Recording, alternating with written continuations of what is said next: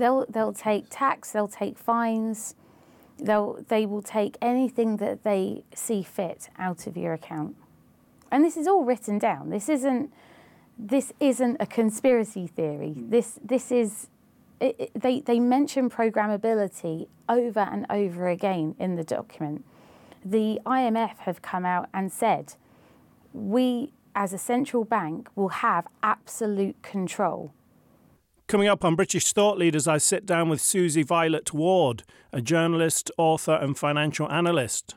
Susie shares her concerns about a new centrally controlled digital currency that the UK government aims to introduce to replace money. Uh, we will have money that expires. They will be able to push money into areas of the economy depending on what they think requires stimulus and they'll be able to tell you to spend it or lose it.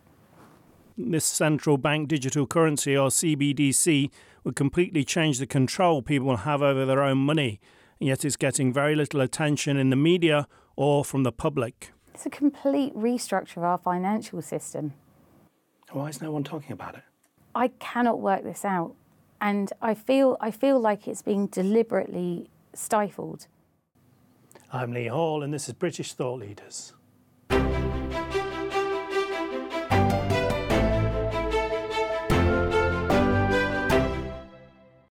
Susie Violet Ward, thank you for joining us on British Thought Leaders. Thank you for having me. Could you start by telling us what a CBDC is? Uh, a CBDC is a central bank digital currency. It's a currency that is centrally controlled by a central bank and it has the ability to be programmed. So are we talking like a cryptocurrency but it's managed by the government kind of thing? Uh, it, it, has fallen into the cryptocurrency a banner, but I don't think it's going to be on a blockchain. I think it's more likely to be on a centrally controlled database, uh, okay. like something Amazon Web Services, and, and maybe outsourced to a third party. So, what kind of differences would that bring to it? It would mean that they could tell you where to spend your money, what to spend it on, and potentially if it expires. All right, so it's like a control mechanism, really. Yes. Okay. So I know we've got this Britcoin that's been talked about a bit in the media here. Is that our government's version of a CBDC? That's very much our government's version of a CBDC, and it's just unfortunate that they chose to use the term Britcoin mm. because that almost muddies the waters between something that is centrally controlled and Bitcoin that is controlled by nobody. Right, so it sounds very similar, but it's quite different. It's completely different. So, how is, is that Britcoin definitely happening, and do you know when it will come in? They have a they had a consultation, or they have a consultation that was ending on the seventh of June, but they made an error in one of the questions, so they've had to extend it until the thirtieth of June. Um, they talk about it in the technical paper as if it is inevitable, although they say that it is a consultation, but I think it's all smoke and mirrors. I think that they are forging ahead. So the, the mainstream media reported that uh, Britcoin will serve the vulnerable and should be trusted. Um, I think maybe you think slightly differently to that. Can you tell us why? Um, well, the, the, the consultation paper, for a start, it wasn't written for people to understand. When I ran it through something called the Hemingway app, 45% of it was either considered very hard to understand or hard to understand. Right. So, considering the average reading age of somebody in the UK is nine, this came out at a reading age of 15, and there is absolutely no way that the majority of the public could understand what was written. So, if they want to, everything that they say about protecting the vulnerable and inclusiveness, the documents themselves don't demonstrate that. Hmm. I know you're, you're publicly against the CBDCs, and I want to kind of try and understand why that is. Could you give us some some background on, on the dangers of CBDCs? So anything that's centrally controlled by a government means that they can implement their whatever government agenda is is relevant to them at the time. So for example, when they told us to use diesel or buy diesel cars, they could in theory force people to only buy diesel cars. Then they decided that diesel was bad and they tried to tell people not to buy diesel cars and then they could flip over and tell you not to buy diesel cars. So depending on whatever agenda they have at the time, usually ill informed. It could be something to do with climate change. It could be linked to a social credit score, and this is this is happening in China. So this isn't this isn't a dystopian uh, nightmare that couldn't happen. This is actually happening in other countries. So looking at that, because I think probably that's a worst case example of what could happen if we bring in this CBDC. What's life like under this social credit score? What, what things does it do to people? Um, I think they can they can give you a number, and if you speak out against your government, it'll be your your, your number will be lowered. If you uh, if you ha- if there's any misdemeanors, if you don't toe the line, then you, you will have a black mark against your name, and that, that can prevent you from accessing services. So I guess a lot of people here would feel like, oh, our government will never do these things to us. Um, do you think that's realistic? I, I would point people back to COVID. If if COVID hadn't happened and they hadn't implemented some of the draconian measures that they had, I wouldn't have thought that this was possible. But we've seen it in action. So we're looking at things like, for example, they want to cut down on the number of people smoking. They could stop people spending their money on, on cigarettes. Is that the kind of They, they also are linking climate change to meat consumption. right? So they could stop you from buying meat. They could stop you from going on holiday. If they think that you've flown too many on too many holidays, they could stop you from flying. There's all sorts of. It depends on the government agenda at the time, and who who who knows what they could come up with in the future. So looking at the green agenda at the moment, that one seems kind of realistic. The idea that oh, you've flown too many miles this year, you're now limited. Yes, and but they don't look at things from a holistic point of view. So they're just looking at one thing in isolation. They wouldn't look at the fact that you may walk everywhere, uh, or all of your cl- clothes that you put your children in are hand-me-downs. None of that would be factored in. It would just be isolated pockets of what they think should be curtailed. So we're kind of looking at if you want to spend money, it's basically it checks back in some kind of government database, and, and literally they can see everything that you spend money on all the time. Whereas we've got notes at the moment, we can buy something. They're not going to know what we've bought. I don't think it will be a government database that, that holds that data. It will be uh, what's called a PIP, which is a payment interface provider. So the, there'll be third party solutions offering wallets, and that's where all the programmability will possibly sit and, and the privacy concerns because the Bank of England will outsource this part of their project. Right. So it could be some random company that can see everything that you're buying and has control over. and then they'll be subject to the law. So if they want to shut down or stop, they would then be sanctioned, and the government can say, not us. How open is all of this to kind of hacking and things like that? And we have these 51% attacks on the cryptocurrencies and those kinds of things. So on, on a small blockchain, a 51% attack is, is, a like, is, is a real possibility. Uh, Bitcoin, it's not because the network is so big and it would be financially prohibitive to to issue a, a 51% attack on proof of stake, which is if it was going to be on a blockchain, these CBDCs would be on some sort of proof of stake. So you'd have to own over 51% of the tokens.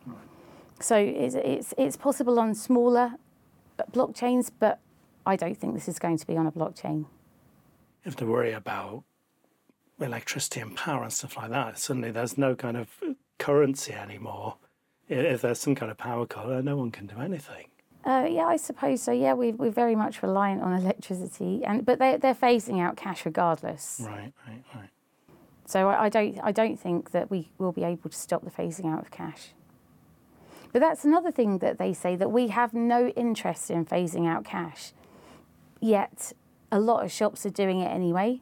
So they can once again pretend to not be facilitating such a thing while getting other people to do their dirty work. Yeah, I, went to an event where they were talking about uh, phasing out of cash and stuff, and then the actual venue itself wouldn't accept cash. And there was a meeting of people who supported cash. There were loads of angry people saying, I don't want to spend my money here. But it's definitely happening. You can't really argue with it anymore. No. What effects do you think this would have on our banking industry? Well, I think that they're trying to centralise banking more and more. Uh, retail banks, if money's issued by the Bank of England, I, I can't see that retail banks would all survive. It depends how it's rolled out. I can see an argument for for a wholesale CBDC, so that's a cross-border CBDC. Like an international world one. Exactly, because there's no doubt about it. Our current financial system is clunky, and it does need reform. Uh, But we don't need a retail CBDC. This is, I think, the House of Commons said this is a a, a solution in search of a problem. Nobody's asked for it. Nobody wants it, and most people don't even know it's happening. But they're they're driving it forward anyway. This is kind of one of the interesting things about it. It seems there's hardly anyone's talking about it. I know, like Together campaign, Alan Miller, he's campaigning against it, and you are. But I don't really hear much else about it at all. But it's actually a, a massive issue. It's a complete restructure of our financial system. Why is no one talking about it? I cannot work this out, and I feel I feel like it's being deliberately stifled. So I went on this to I, I went to speak on GB News about this subject, and from what I could understand, it was very difficult to get me on it, on, on, on to speak about it. It, it was there was pushback, and since then I haven't really heard much about it. So there's there's a deliberate attempt to stop public discourse. Everyone should be talking about this. If We did during Brexit. It Yeah. does. It doesn't matter what side you sat on with Brexit. It was discussed ad nauseum. But this this is barely discussed. And I speak to people all the time, and I ask them, "Do you know what a central bank digital currency is?" And most people do not. Uh, why is the mainstream media not talking about it? I've seen you write in City AM about it. I think maybe there's one piece on BBC. Is there?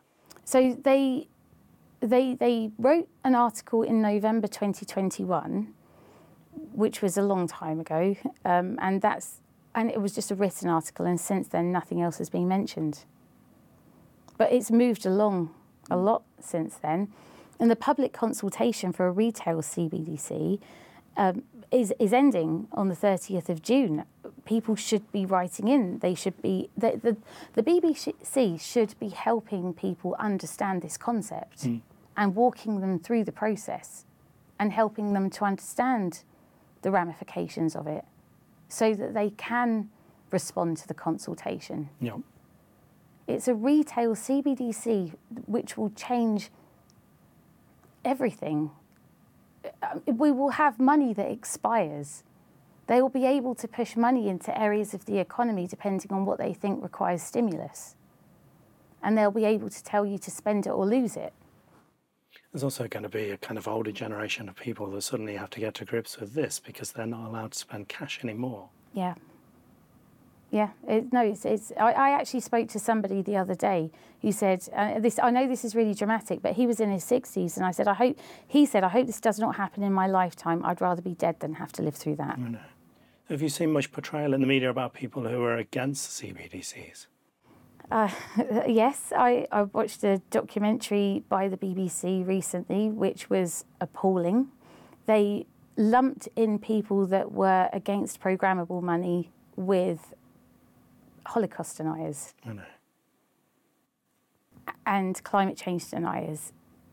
And I, cou- I couldn't believe it because this isn't a conspiracy theory. The technical documentation is out there, the consultation i- i- is there for the public to respond to. Everything is written down. There's no conspiracy here. Yet they decide to portray it on the BBC, people that don't agree with the concept of programmable money as being crazy and I, I, I found it was a 23 minute documentary and I, I, I couldn't I couldn't believe it. I mean, it was a new low. Do you think it was just kind of they don't understand what they're doing, or do you feel this is a purposeful move? This is a question that I ask myself all the time because the people that are working on these projects people at the Bank of England, uh, the Digital Pound Foundation. Uh, I don't, I don't think they're bad people. I just think that they're surrounded by centralised noise. And I think that they're being conditioned by their employers. And it, it's a real shame. I don't know how to solve that problem. I guess we just, the consultation will end soon and we'll kind of see what their next move is after that, really. But they'll phase it in slowly. Right. And then they'll probably release another perma crisis to get people they'll, they'll they'll they'll they'll sell it when they're ready to implement it they will sell it in a way that makes people believe that they need it. There'll be no discussion and and there won't be a balanced argument for and against. I'm just trying to kind of understand a bit more deeply the, the kind of bad side of it all. So I mean, the first thing we've got is that your spending is visible to some kind of like authority. Basically, you can just go out and buy something in secret or whatever. Uh, yeah, I don't. I don't think. I mean, it's probably similar now, uh, bar cash. Um, there will just be a lot less friction. It will be ease of use. They'll be able to uh, do whatever they need to do at the click of a button. Now there's a little bit more friction involved, but if they wanted to uh, close down your bank account or take away your money. They, they, they could do it. It would just be more convoluted. This this would make it a lot easier. So I heard about some like they were called haircut payments or something in Eastern Europe where people got ten percent of their account removed. And they didn't even know about it, and they kind of went to their bank account and it had been taken away. Um, so I guess that would be possible, or taking tax immediately without. They'll they'll take choice. tax. They'll take fines. They'll they will take anything that they see fit out of your account and this is all written down. This isn't this isn't a conspiracy theory. Mm. This this is it, it, they they mention programmability over and over again in the document. The IMF have come out and said we as a central bank will have absolute control. They've, they're, they're telling people, they're writing it down. Yet it's not it's not being discussed in the mainstream media, so people just don't know about it. So, what would some better solutions be? Well, we have a, a, a, payment system right now that's a global collateral that can be sent to anybody on the planet with a mobile phone at lightning speed for minimal cost, and it's Bitcoin. So, you're, you're a fan of Bitcoin. Can you tell us a bit about what that is? I'm I'm a fan of anything that isn't centrally controlled. I, I I can I'm concerned by the concentration of power that seems to be happening around the globe, and rather than putting or imposing more laws on people, I feel like we should be building up our individual communities and deciding what's best for us. This centralized power, it just creates it creates more rules for for everybody is it's stifling innovation, it's propping up an already failing and corrupt system. And if we had a global money that can't be sanctioned, removed, weaponized, and can be sent to anybody on the planet instantly for almost no cost, why wouldn't you use that? It's never been hacked. There was there was a bug in 2010 that got fixed very quickly, but that wasn't a hack. So it's one of the strongest systems, payment systems that we've ever known, and it's an absolute no-brainer. Yet they don't even they don't even seem to be looking into it. So uh, I guess they are aware of it, but they somehow have decided we can't control that. We don't want that. We want to bring in this one we can control. Yes, or they don't even see it as a threat. They, they, they may even not even consider it as a, as a serious threat to the financial system. They, they may not even be paying attention. I know you brought an article out today talking about um, Bitcoin and these ETFs. Can you tell us a bit about that? So, uh, Bitcoin, a spot ETF is an, an ETF that would mean that people can hold Bitcoin in their pension funds and SIPPs. So you would uh, the, whoever owns the ETF would go out purchase Bitcoin and it would be backed one to one. So it allows people who can't access Bitcoin through the traditional markets to, to actually have ownership. I'm not a massive fan of not owning your keys to Bitcoin. I think that self custody is important. However, if you do want exposure to it in your pension or your SIPP, then it, it's a good idea.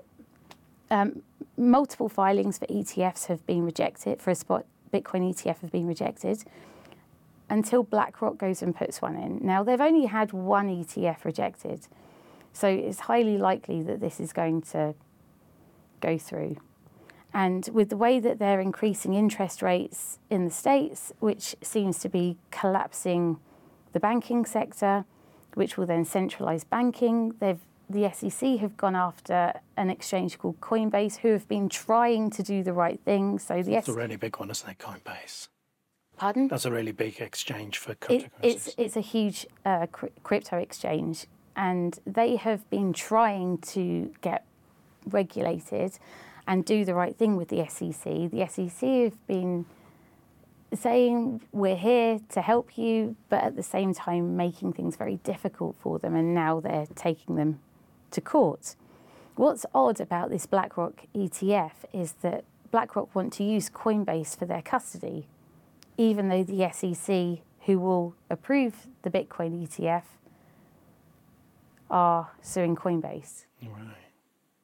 Yeah, that does sound tricky. Yes, it's, it's very odd.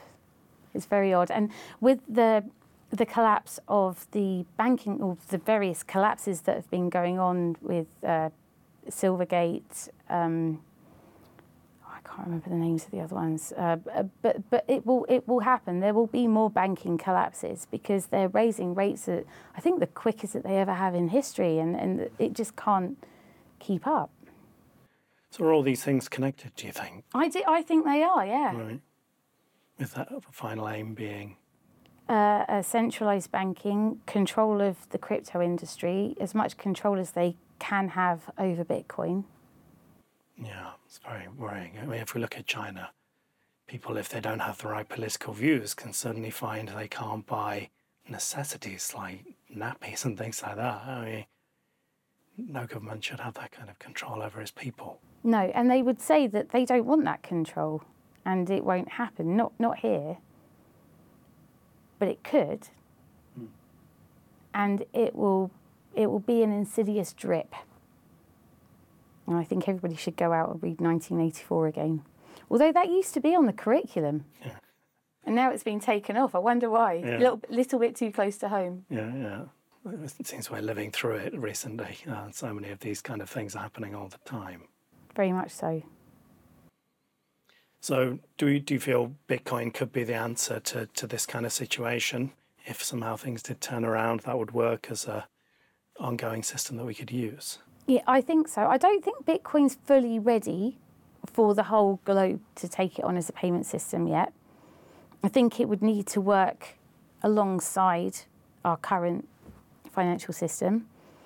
Um, if they implement a central bank digital currency, fine, but Bitcoin has to be there to keep it honest. There has to be an alternative. Right. Because there's a lot of other cryptocurrencies, but those ones don't have the advantages of Bitcoin, would you say? So, Bitcoin ha- uh, works on a consensus mechanism called proof of work, and it means that it, it does have a lot of energy. It, uh, we, I personally think that money should be linked to energy. It was back in 1971 when we we're on the gold standard. Mm. There was a link with money and energy. Now we can just print money out of thin air. Mm. We can just flood our financial system with extra money causing inflation and, and uh, causing a hell of a lot of harm. Bitcoin has the advantage of using proof of work, which means that you can tap into any stranded energy regardless of where it is on the planet, and you can turn that stranded energy into money. Right. So, with other cryptocurrencies, they're, they're centralized companies, they're not decentralized protocols, which means that other people can control the issuance, they can change the code, and it's reliant on individuals where, where Bitcoin is completely decentralized and the rules are already programmed. The monetary policy is already programmed. What is this idea of like, mining Bitcoin that we hear about? We hear about these big energy banks in China. They're using loads of electricity because they're mining Bitcoin. They're obviously not actually mining.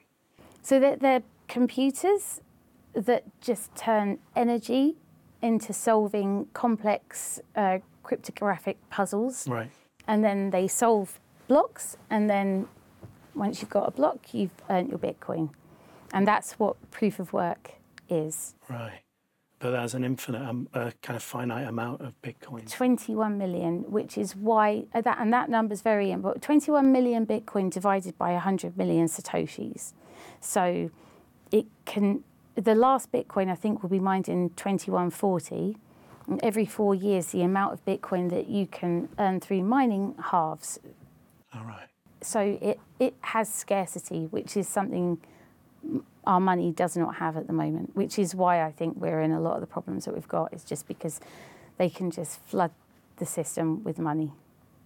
Because I mean, if you go to the bank to get a mortgage or whatever, and they put it through, and they press it on the system, that's just money being created. It's not coming from a pot No. of money that they have. Yep, fractional reserve banking. Yeah, a lot of people don't realise that that that money has just been spun up just in that moment. And so that's one of the reasons we're having financial issues in the world because you can't just keep making more and more money because it's just going to inflate prices, right? Yep, and usually when money comes into the system, it benefits the person who received it first. Right. And then once it goes further out, that's when it causes problems for other people through inflation. So when they talk about inflation is as a result of Brexit, that's a little bit disingenuous because it's probably as a result of our COVID response and the amount of money that got pumped into the system at that time. You had people sitting at home not being productive while being given money. That's always going to cause a problem. The same with the quantitative easing, wasn't it? Because it kind of comes in and goes to the shareholders and they benefit more being the first to receive it. Exactly. Yeah. So, what are the kind of wider answers here? Um, I mean, we try and end the CBDCs, encourage people to move towards Bitcoin or, and stick with their kind of normal credit card ways of paying for things.